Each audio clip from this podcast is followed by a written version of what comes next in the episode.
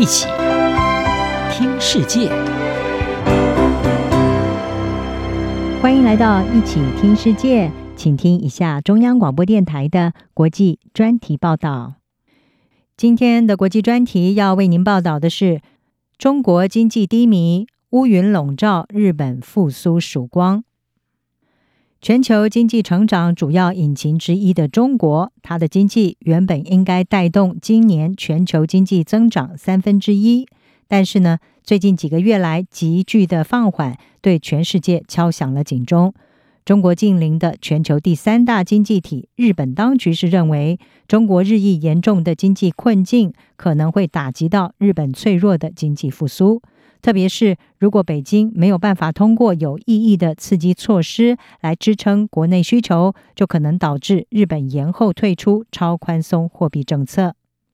日本央行总裁植田和男八月底的时候，在全球央行以及财经首长云集的年度杰克森霍尔经济政策研讨会上是说，中国经济活动的步伐令人失望，可能给日本的经济前景蒙上阴影。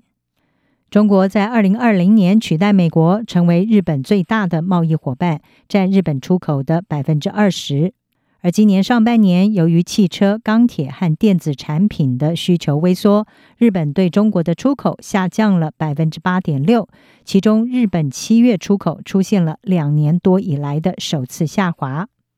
经济学家认为，中国的经济衰退可能会导致日本的年增长率下降一到两个百分点，也引发人们对于亚洲最大的这两个经济体出现长期放缓的担忧。根据日本在九月初公布修正之后的第二季经济成长率是百分之四点八，低于先前所预估的百分之六，也低于市场所预期修正后的成长百分之五点五。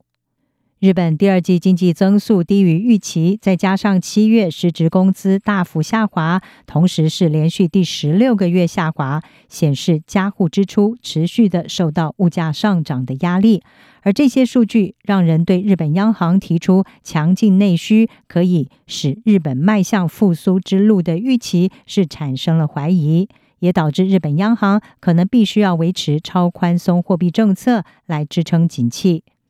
路透社就引述专家是指出，中国经济出现的情况让人担忧，可能会对日本经济造成重大的冲击，并且认为中国经济低迷可能会降低日本实现工资持续增长的机会，而工资上涨是逐步取消货币刺激政策重要的条件之一。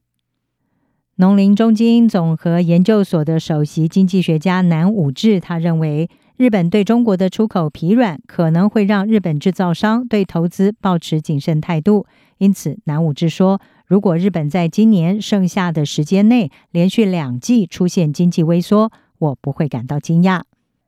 此外，中国对外国企业的不友善而且不平等的态度，再加上成本上升和监管环境变化，对于日本企业正在失去作为生产中心的吸引力。日企就已经减少在中国的投资，小松制造所就是其中之一。这一家全球第二大重化工业器材制造商的首席执行官小川启之，他在九月初就对路透社表示，他们公司已经将部分业务从中国转移到其他的国家。小川启之他说，未来小松制造所将会以符合中国实际需求的方式削减产能。至于外交紧张情势，也可能是导致中日贸易停滞的一个因素。三得利控股公司的社长新浪刚史他警告，中国经济正处于极其困难的情况，而且在日本八月底开始将福岛核电厂经过处理之后的核废水排入太平洋，而导致中国全面禁止日本的水产品进口之后，可能会进一步的升高中国对日本产品的抵制行为。另外，中日双边紧张局势也可能会使得日本希望中国游客再度涌现的这样子的期望是破灭，进而会推迟日本服务业景气的广泛复苏。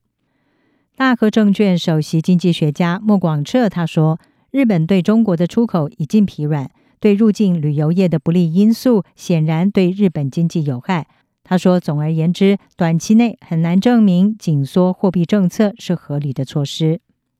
而分析指出，中国的经济低迷将会使得依赖出口的日本经济几乎得不到外部支持。再加上美国联邦准备理事会大幅的升息，冷却了全球经济的一个主要驱动力，也就是美国的经济增长，使得日本的经济增长是面临压力。日本政府八月份的经济月报也传达出对中国经济展望的担忧，是日本经济复苏所面临的主要风险之一。并且同时表达对中国经济的悲观情绪已经日益浓厚。日本央行前首席经济学家，现在是日本损保控股旗下智库的经济学家龟田清作，他说：“中国经济的疲弱，无疑将会提高日本持续要实现百分之二通膨目标的障碍，而百分之二通膨目标是日本迈向复苏的道路上希望见到的一个重要指标。”以上专题由张子清撰稿，海青青播报。谢谢您的收听。